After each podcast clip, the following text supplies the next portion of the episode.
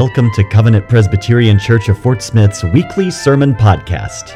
Covenant is a church devoted to theological depth, intimate relationships, joyous worship, relentless evangelism, and sacrificial service. Coming up, a sermon from our series Ecclesiastes Life Under the Sun. Here now is our pastor, Dr. John Clayton. Ecclesiastes chapter 1, verses 1 through 11.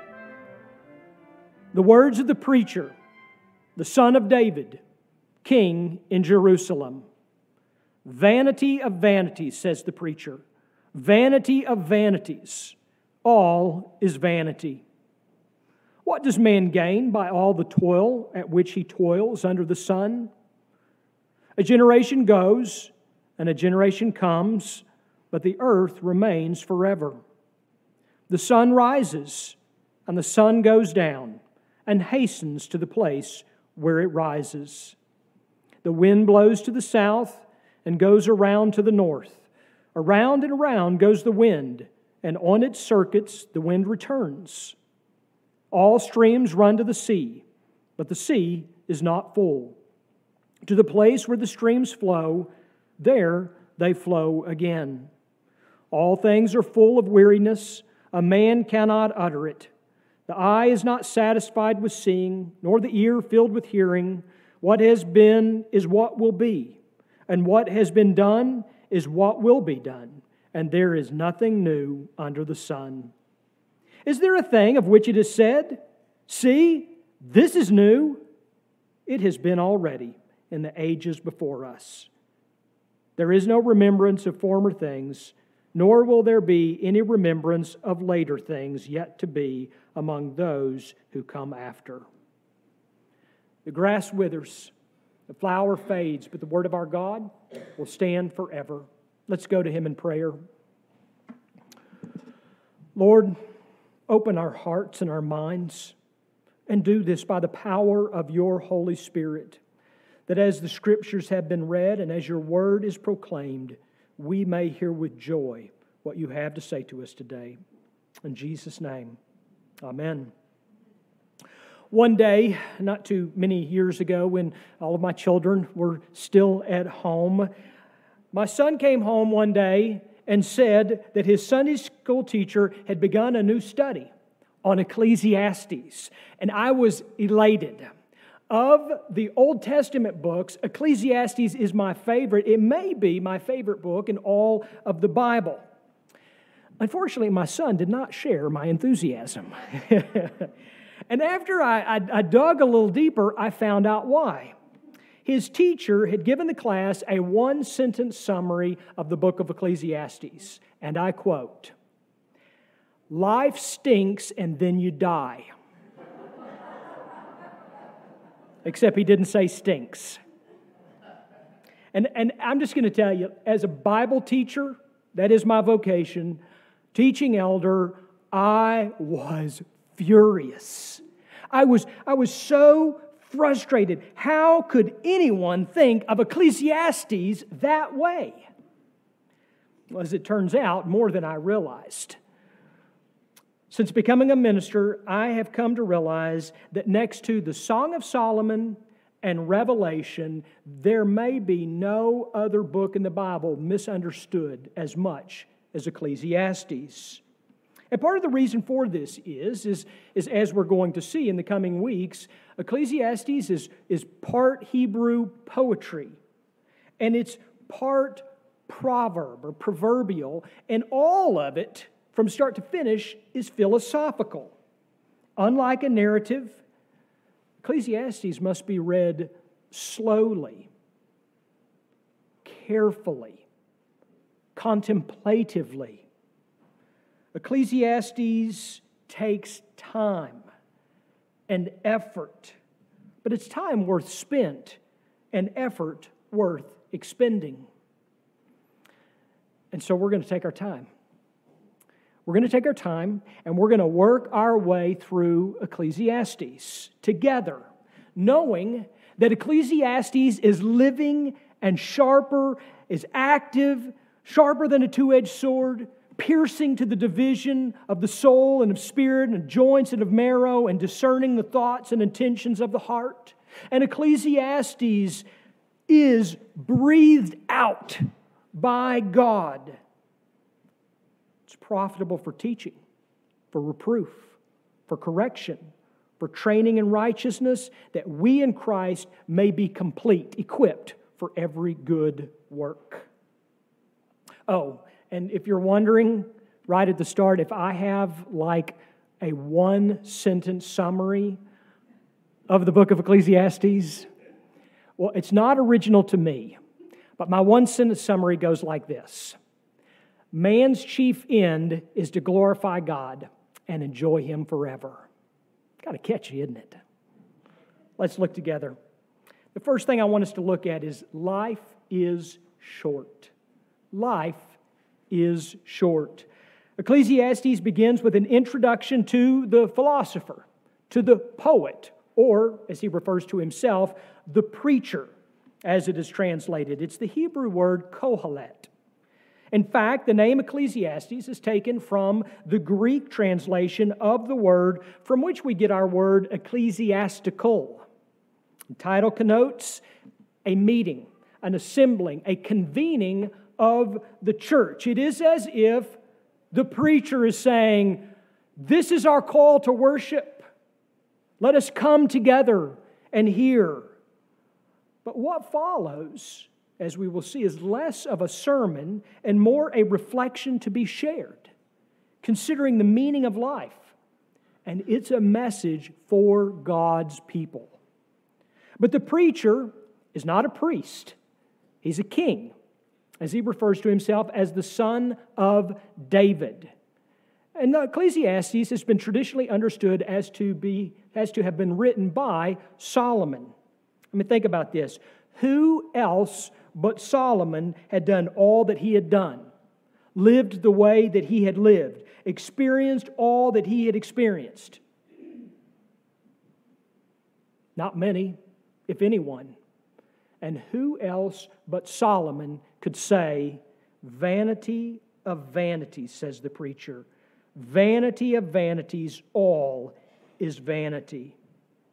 Now, this word translated vanity is important, and we need to understand it right from the get go because it's used 38 times in Ecclesiastes. Like, if you're looking for the one word summary of the book of Ecclesiastes, this is it. It's the word here translated vanity, it's the Hebrew word ebel. The word vanity, unfortunately, is often misunderstood or understood in modern context as meaning meaningless or futile. But literally translated, ebel means breath. It means a, a puff or a gust of wind. It's also translated elsewhere as a vapor or a mist. Conceptually, that's life. It's here and it's gone. Like a breath.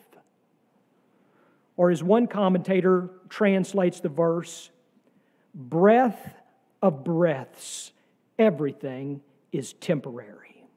I think it's a good translation of it. This is not to say that everything in this world is temporary, but that everything in our experience of this world is temporary.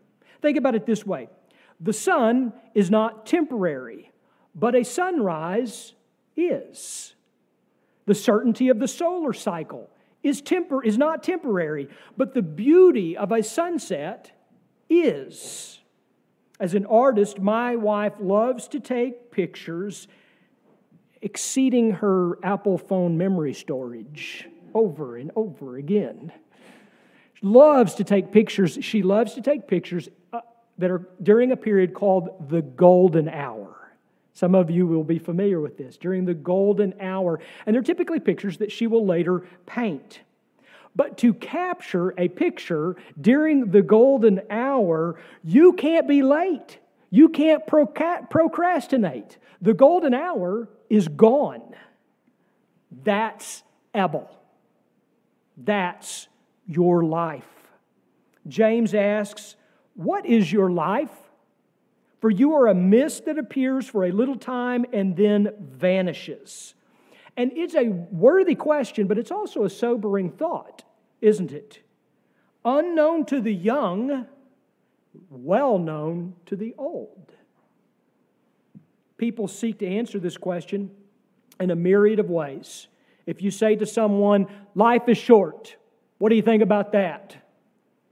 You'll hear a number of different things, but in summary, someone will emphasize wisdom and knowledge, some work and wealth, some the pursuit of happiness.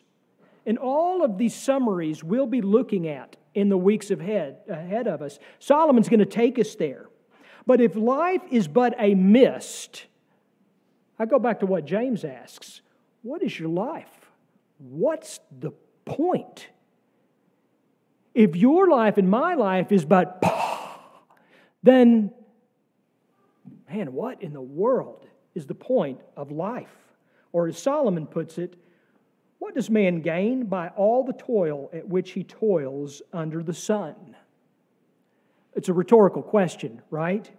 Not to be answered, but to be considered. And that's the point that Solomon is making here. He's making a point to you and to me to say, stop, think, consider what is your life. Part of what drives us to strive, however, for significance in this life or meaning in this life is that so much of life is just ordinary. And who wants to be ordinary? Oh, you know, John, he's ordinary. I mean, I'd kind of like be defensive. No, I'm not. I'm, I'm, I'm extraordinary. My wife said so. No, she just said you're ordinary. I mean, think about it. Ordinary doesn't make headlines, ordinary doesn't fill concert halls, and nobody made history being ordinary, right? But even in the church, we can fall prey to this kind of thinking. We, we can say, well, well, oh, you covenant Presbyterian, you guys are so dull. You're so boring. Presbyterian. I'm like, don't you know boring and Presbyterian are like synonyms? Like, this is what we strive at. We're really good at this. they want a, people want a new work. I want a new song. I want a new beat. I want a new look. I want to, I want to, anything but ordinary. Are you kidding me? And yet, when you consider the testimony of creation, do you know what you find? Creation is gloriously ordinary. It is gloriously ordinary. In the first chapter that was read today, we read, And God said, Let there be lights in the expanse of the heavens to separate the day from the night, and let them be for signs and for seasons and for days and years. And even after the cataclysmic flood, God said to Noah, While the earth remains, seed time and harvest, cold and heat, summer and winter, day and night shall not cease. In Arkansas, we experience all of this often in one 24 hour period. By God's design, creation is beautifully and reliably ordinary, which is not by accident nor by chance, but by design kept by providence. Likewise, life and death are ordinary aspects of this fallen world. Note that I didn't say ordinary aspects pre fall, right? But as a result of the fall, they're ordinary aspects of this fallen world. We're born, we live, and we die. As a minister, I have the privilege of being a part of three major life events baptism of a child, oftentimes officiating a wedding and a funeral. And the older I get, it's likely that I'm going to encounter all three, possibly of the same person. But the point is, is that all are from dust, and to dust all return. That's a quote you've heard a myriad of times. That's from Ecclesiastes. We come from dust, we're going back to dust. That's the way it works. It's ordinary that way. You and I are in a long line of ancestors. Think about it, going all the way back to Adam and Eve of Eden. And they died and returned to dust. Generation after generation worked to feed and clothe and shelter themselves. And I mean, worked hard to do it in some eras. And yet, they have returned to dust upon the earth. And yet, the earth ordinarily keeps going. Solomon says it remains forever, on and on and on, world without end. Our ancestors are gone. And beyond a generation or two, we don't remember them. Quick, name your great, great, great maternal grandfather. Can't do it, can you? Tell me something about him. Tell me something about your great, great, great grandmother. What was her favorite color? And, and we think what we do today is so important, don't we? You're not going to be remembered. They're not going to remember me. Here's the thing as the pastor of this congregation, if I die today, in 10 years, people will be struggling to remember my name. And that's the way that it goes.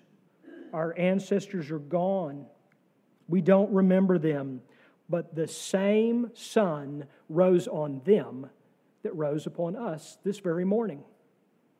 The same sun that set on them set last night. The very same. So are you worried about it? Anybody, anybody worried about the sun rising tomorrow morning? Was anybody worried last night when you admitted, I don't, you think that I watched the news. I don't know if the sun's going to rise tomorrow. Nobody worried about that. Why?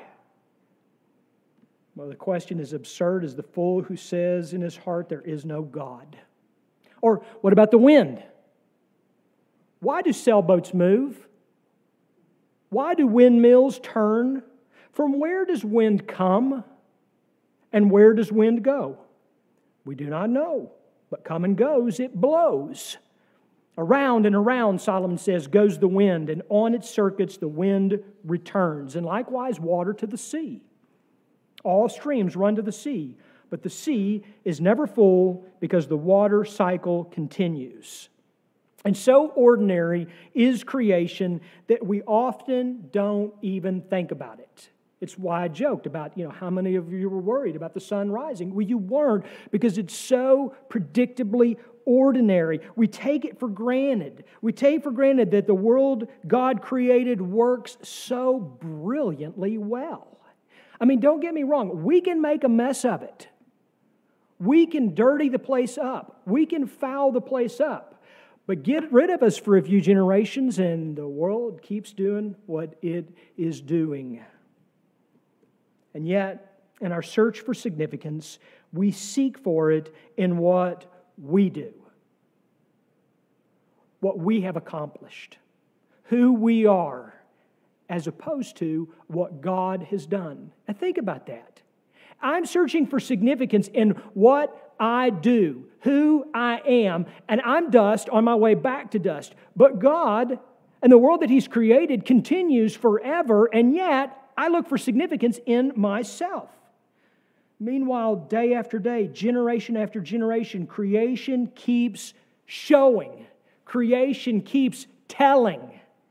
For what can be known about God is plain because God has shown it for his invisible attributes, namely his eternal power and divine nature, have been clearly perceived ever since the creation of the world in the things that have been made. And so life is brilliantly, gloriously ordinary. And yet, as ordinarily consistent as sun and wind and water are, we can interpret it in a sense of futility can't we? That constancy. Life is constant, life is unceasing. on and on it goes. It just keeps coming after me. Every morning I wake up and there it is. Life hitting me in the face, we may feel sometimes, with no regard for what your parents did, what you do, or what your children will do. The sun always rises and sets, but Solomon says, funny how it never makes any progress. Keeps on working, but it's always just rising and setting over and over and over and over again with no progress made. And the same is the case with wind, the same is the case with water. Likewise, we speak, but we never run out of words. Some of you more than the rest of us. We see, but we've never seen enough. We listen, but we've never hear, heard enough. Like the sun and the wind and water, no one ever says, That's it. I'm full.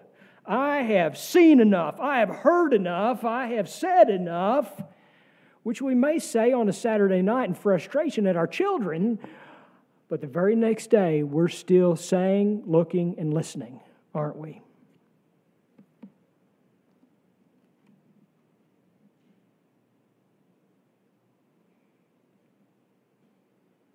But this doesn't stop us.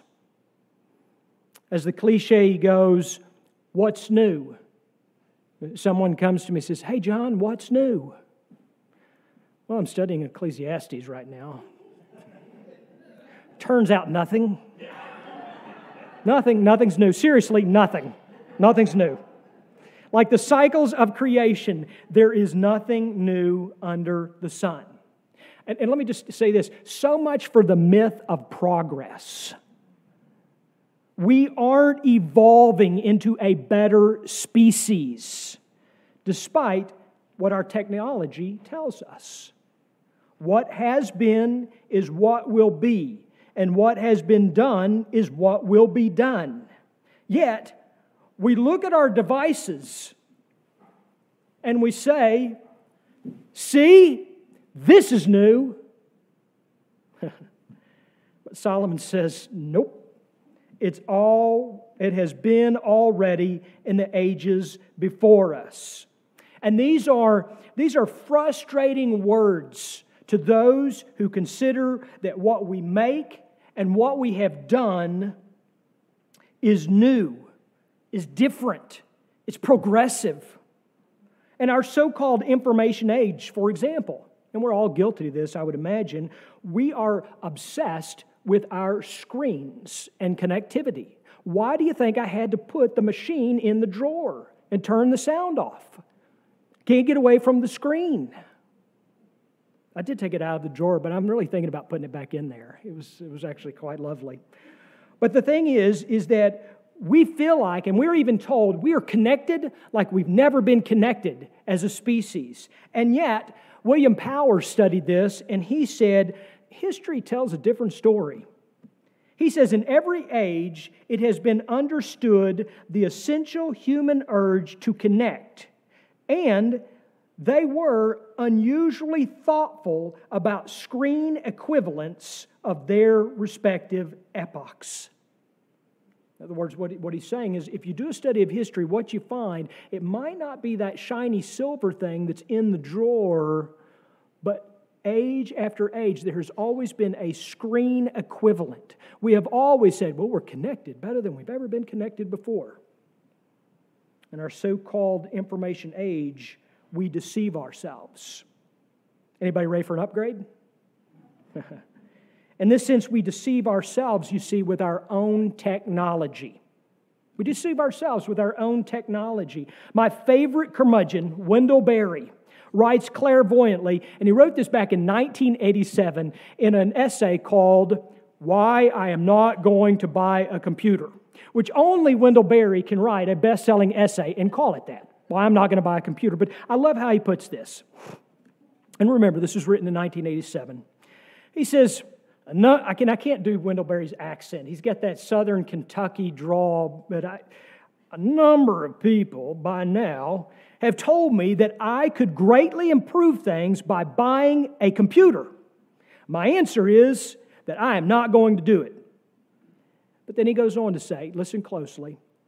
I do not see that computers are bringing us one step nearer to anything that matters to me peace, economic justice, ecological health, political honesty, family and community stability, good work. Now, Berry's point is not that we're all to become Luddites, but to not let the myth of progress blind us to what's most important. And that's where Solomon is taking us. We must not let our so called technology blind us, the era of our age blind us to what is most important. All of the meaningless things that you and I were upset about this last week, and I mean really upset about, won't even be remembered by the next generation. For this is the way of life under the sun. We say that we value history, but in actuality, there is no remembrance of former things, nor will there be any remembrance of later things yet to be among those who come after. And those who come after will do the same thing, and they'll, they're going to believe the exact same myth. See, this is new. It's at this point that some get really frustrated at Solomon. There are some that think, wow, that's what you're preaching? When does this series end? and we can get really frustrated at Solomon's sobriety, as if to ask, what's the point of life if everything is simply a cycle? Life on repeat, nothing new under the sun. And truly, it is sobering, and I might add, that is in fact Solomon's intent. But if you and your work, if your achievements, if your entertainment and your pleasure is your life, you should be miserable.